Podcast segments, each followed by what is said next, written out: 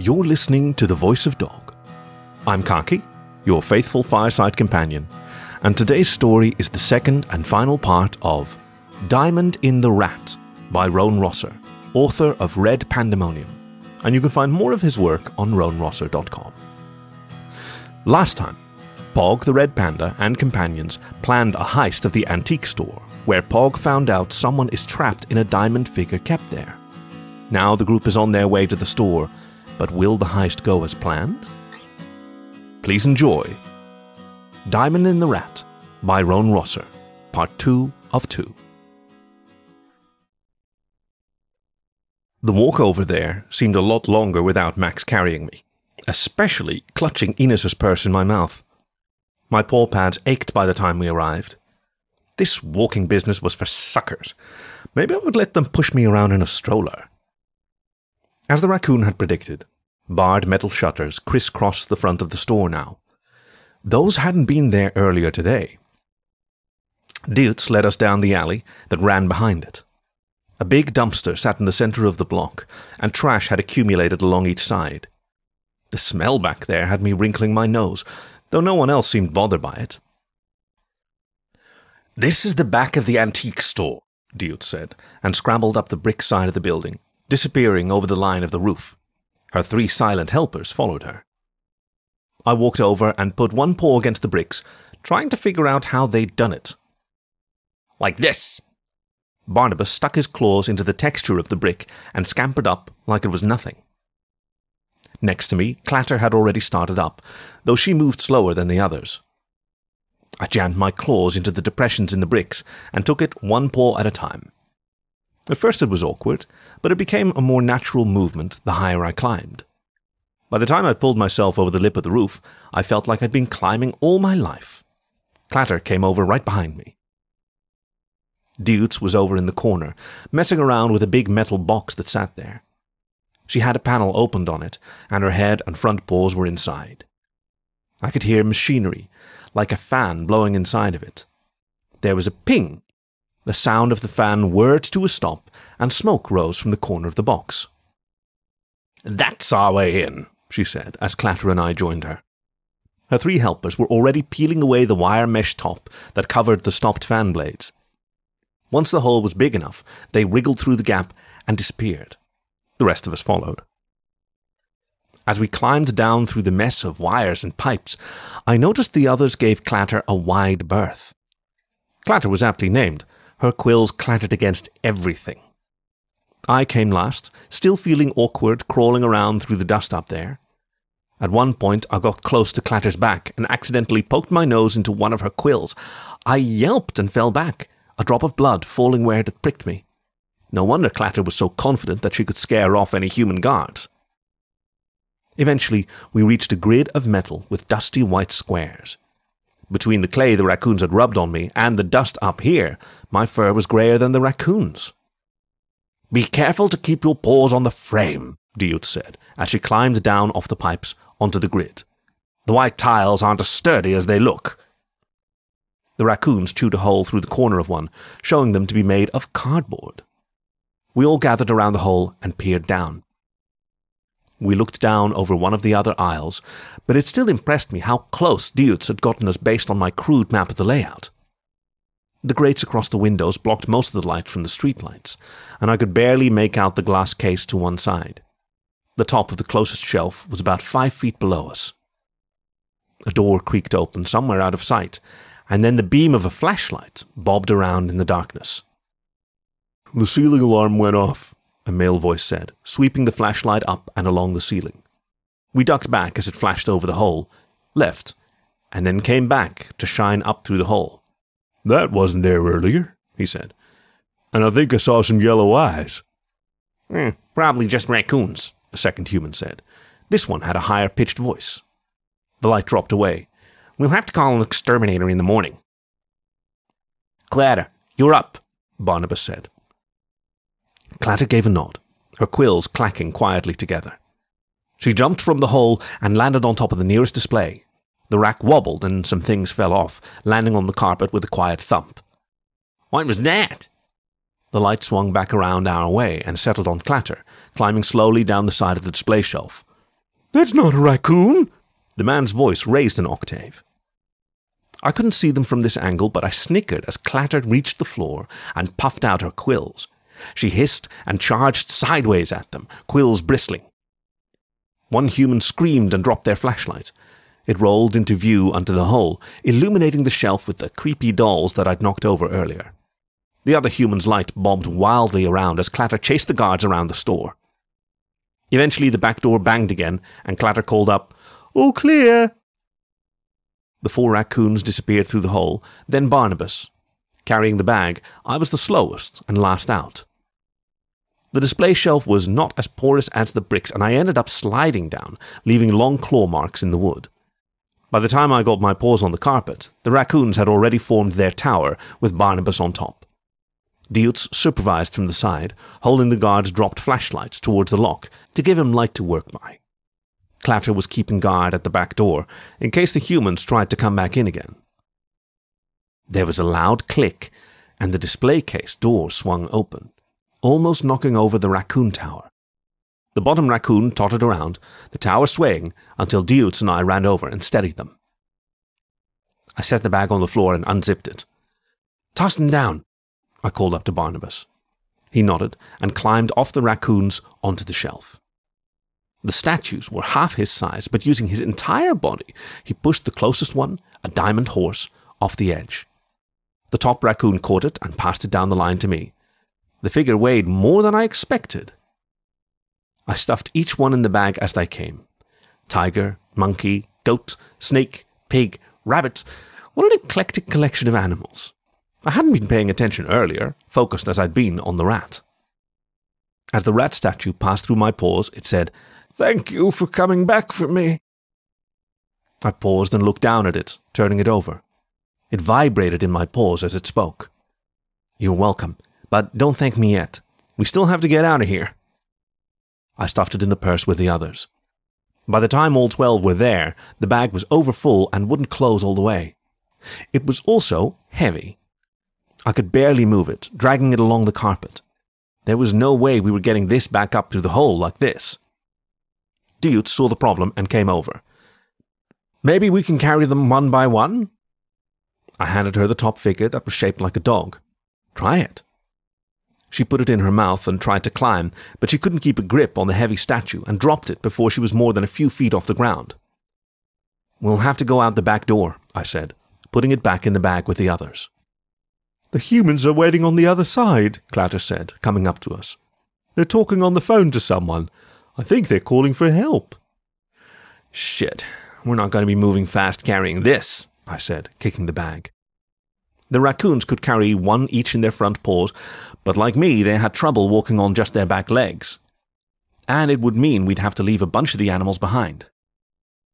I found something that can help, Barnabas said, poking his head round the corner. This way.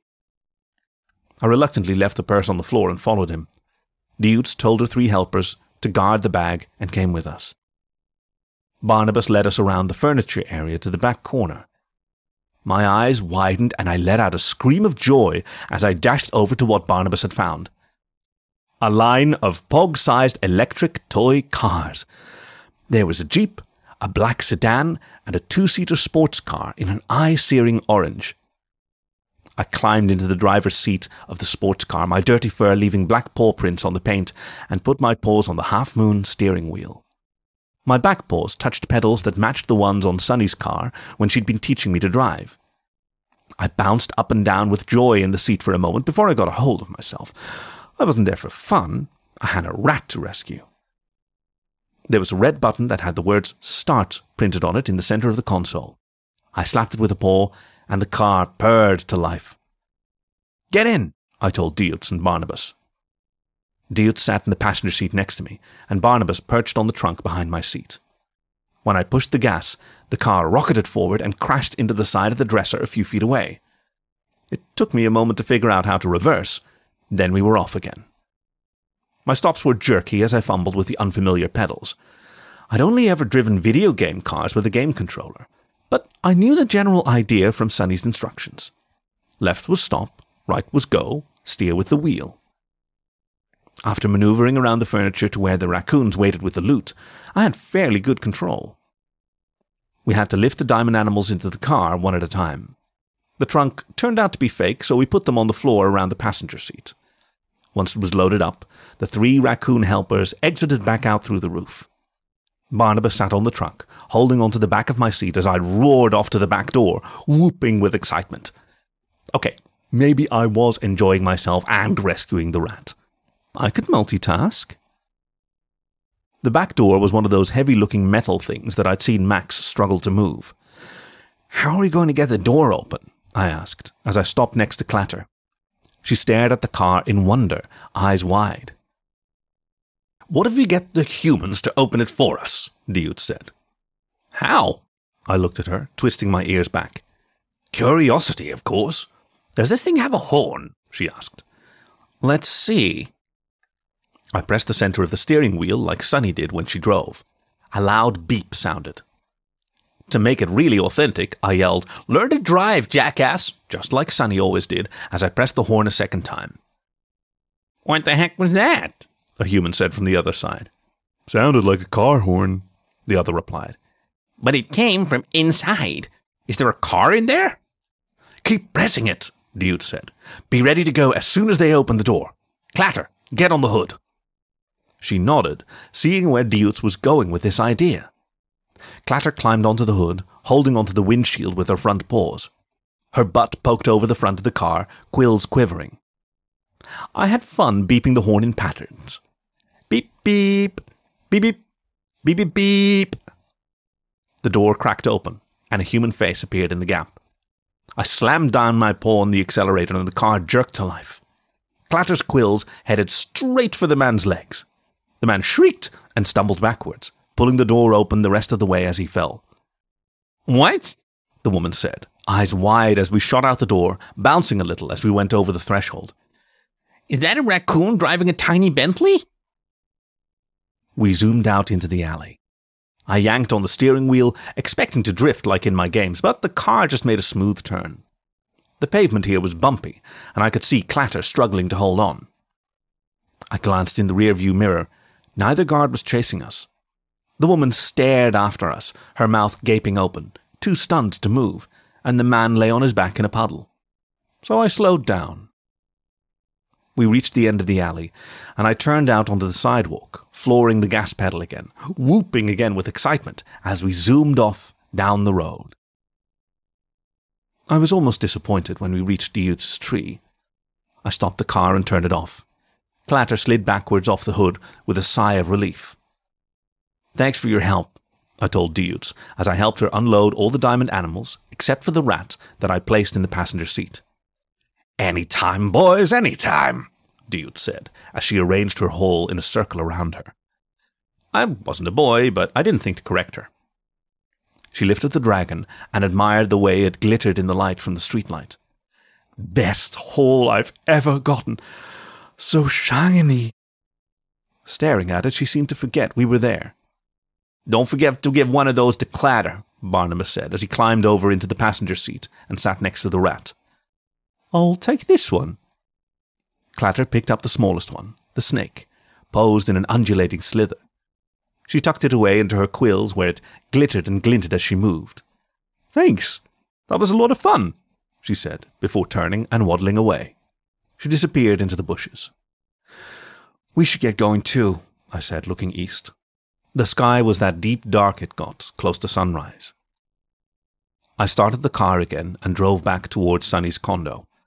The car's maximum speed wasn't as fast as in Sunny's car game, but I was still having the time of my life. The problem made itself known as we puttered up to the condo's entrance. The front desk had been easy enough to sneak past when it had been just Barnabas and me, but even the most inattentive guard would notice me driving by in a bright orange toy car. You'll have to leave the car, Barnabas chittered, apparently coming to the same conclusion as me. I whimpered and tightened my paws on the steering wheel. But, well, I love it. Maybe I can hide it somewhere and bring it in tomorrow. I made a three point turn on the sidewalk and drove back the way we'd come. Nothing but stark brick walls and scraggly bushes came into view as I circled the block. The entrance down to the basement parking garage, where Sonny had parked the car, had a metal door blocking it off.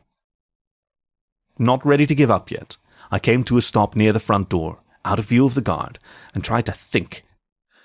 I didn't want to send Barnabas up to wake any of the humans.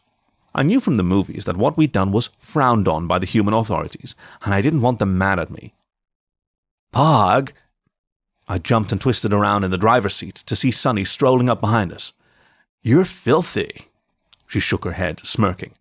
But that's a sweet ride. Thanks. I puffed out my chest and ran a paw along the steering wheel. Should I even ask where you got it? She chuckled.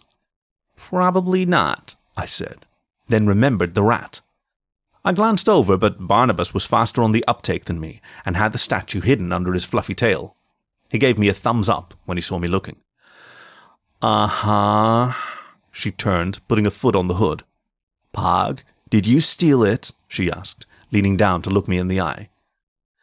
Mm, define steal, I said, shrinking down in the seat. It's when you take things without permission. She glanced at Barnabas with one eyebrow raised. Given that it's 4:30 in the morning and Barnabas is holding a diamond rat under his tail, I'm going to assume you stole it. I had to go back to save the rat, and we needed a getaway car. You really believe the rat is asking for help? She straightened back up and took her foot off the hood. Yes. I cocked my ears in the rat's direction. It's not talking now, but it was. I know stealing is bad. Total lie. This had been a blast. But I know what it's like to be trapped and lonely. I couldn't leave it there. Sonny blew out a breath. All right, I believe you. Let's get you inside before someone sees you. We can hide the rat in the car in my room for now. Thank you, Sonny. She moved to the side, and I turned the car around, following over the parking garage entrance, which she opened with a pass from her wallet. Once we got back in her condo, I parked the car by her bed. She helped me to take a bath, scrubbing all the dust and clay from my fur, then sent me off to bed. I only got a few hours of sleep before Max shook me awake. I pulled my tail over my face. It's important. Max didn't wait for me to answer, but sat down next to me and set Sonny's laptop on his lap. He grabbed me by my scruff and lifted me up to show me the screen. On there was a picture of me driving the little electric car with Deutz, Clatter, and Barnabas. The picture had been taken from a high angle and was grainy. What did you do? he said through clenched teeth. It says a bunch of trained animals stole a dozen diamond figurines. He tapped the driver's picture on the screen. That's you. Don't deny it. Okay, I stole the animals, but only to save the rat. It's in Sonny's room along with the car. I wiggled against Max's grip. He dropped me and put his hands over his face. Max screamed into his hands and then lowered them with a sigh. Okay, here's what we'll do. We'll return all the diamond animals and the car with an apology. No, only the rat's here. Max stared at me. The news says you stole the whole set. Yeah, but I had to pay the rest of the team. The team being a porcupine, a raccoon, and. He squinted at the screen. And a squirrel that I'm guessing is Barnabas? I nodded. You paid raccoons? He worked his mouth, barely able to force the words out. With a bunch of diamond animals worth a small fortune? He was yelling by the end. Why would raccoons want diamond animals? because they're shiny, duh. I curled back up in my dog bed. Now, if you'll excuse me, I'm tired. I was up late. they're shiny, A says, Max muttered. God damn it. I'm going to get a call from the police. I know it. I was in there yesterday with a red panda, and then that night they get robbed by one. What the heck am I going to tell them? Nothing, I yawned. Don't be a snitch, Max. Besides, I had on a disguise. See, even the laptop thinks I was a raccoon. Uh, yes, officer, it wasn't me. It was my pet talking red panda. Not a pet, I yelled. Max stood up and stomped out of the room. But before I could fall asleep again, he was back holding the diamond rat. Roderick was with him. Pog's right, though. The disguise worked. The news only mentioned raccoons, nothing about a red panda, Roderick said as they came in. Better not to come forward with it and connect yourself with the crime. Max sighed and settled down cross legged on the floor next to my bed, holding the diamond rat. So, how is Sunny involved? he asked. She's not. We just ran into her coming home. I bit back a yawn. Good. I'm glad you didn't drag her into this. He frowned at the rat, turning it over. Is it saying anything now? Roderick sat down on the carpet next to Max and regarded me. No. Realizing I would not get any sleep until I helped them, I sat up and held out my paws. Let me see it. Max handed me the statue. I clasped it between my two front paws and stared at it. Hi there. So I have two mages here with me. How can we free you, rat? I'm not a rat. I'm a lamassu, the statue said. The oil slick sheen moved across the surface. I knew a lot about the supernatural world from listening to the witches who'd lived in me when I'd been a house spirit, but that word was unfamiliar to me. Maybe some kind of fae? I glanced up at Max and Roderick. Did you hear that? Both of them shook their heads. What did it say? Roderick asked. I translated. Uh, it says it's not a rat, it's a lamassu. Roderick slapped my paws, making me drop the statue. It bounced off the side of my fluffy bed and rolled onto the carpet. Hey! Max and I yelled at the same time. Don't listen to anything it says, Pog, Roderick said, his eyes glued to the glittering statue. Max frowned at his brother. What's wrong? You sound worried. Roderick pursed his lips. Lamassu, they're a type of jinni, or a genie. Fuck, Max drew the word out. Like Aladdin? Roderick nodded. Max, you said this was one of twelve? What were the other animals in the set? I don't remember, Max said, looking at me. Uh, the animals were a snake, horse, rabbit, chicken, tiger, goat, monkey, a dog. I paused, trying to remember the others. Chicken? You mean rooster? Like this? Roderick showed me a picture on his phone. Yeah, like that. I nodded my head. It had that thing on its head. That sounds like the animals of the Chinese zodiac, Max said. Yes, it does. The zodiac is powerful symbolism, Roderick said. Until I've done some research to figure out the identity of this particular jinn, I think it's better if we don't free it yet. An aura swirled up and out of the statue, coalescing into the form of a white rat hovering in the air. But this one already has, when they separated me from the rest of the pieces of the spell that bound me. Max and Roderick yelped and scrambled backwards. I guess they heard the Lamassu this time. Then why are you still here? I asked, curling my tail around me and meeting the ghost rat's eyes. I owe you a debt that I intend to repay by guarding your domicile, as I once did before I was imprisoned in this statue, until your mortal form has passed. The ghostly rat swirled around my head and back into the statue. That's why Pog could hear it, but no one else, Max said, pointing at me. You must be wrong, Roderick. A Lamassu must be a house guardian spirit, like Pog used to be, not a genie. Roderick frowned, his expression pensive. I'm not so sure. You don't have to stay in the statue, I told it. Although, don't make yourself too at home here. We're moving in a few days. I am aware. I could feel the transitory nature of your imprint on this place. The statue shimmered with what I now realized was its aura asserting itself over the diamond. I am used to the statue. I will stay here for now until you inhabit your new domicile. I guess we're keeping the rat, Max said, picking up the statue and putting it on the nightstand. And the car, I added. And the car, Max agreed with a sigh. Roderick massaged the bridge of his nose with one hand. Max shrugged. Like you said, we can't exactly return it without implicating ourselves in the robbery. Roderick stood up with a growl and stalked out of the room. Max crouched down next to me as I curled back up, determined to finally get some sleep. Pog, I'm glad things worked out this time, but promise me, no more stealing. I promise, I yawned and put my tail over my face. Or if you do, Max said under his breath as he stood up, don't give most of the profit to raccoons. I snorted and snuggled into my bed. This was the second and final part of Diamond in the Rat by Roan Rosser, read for you by Khaki, your faithful fireside companion.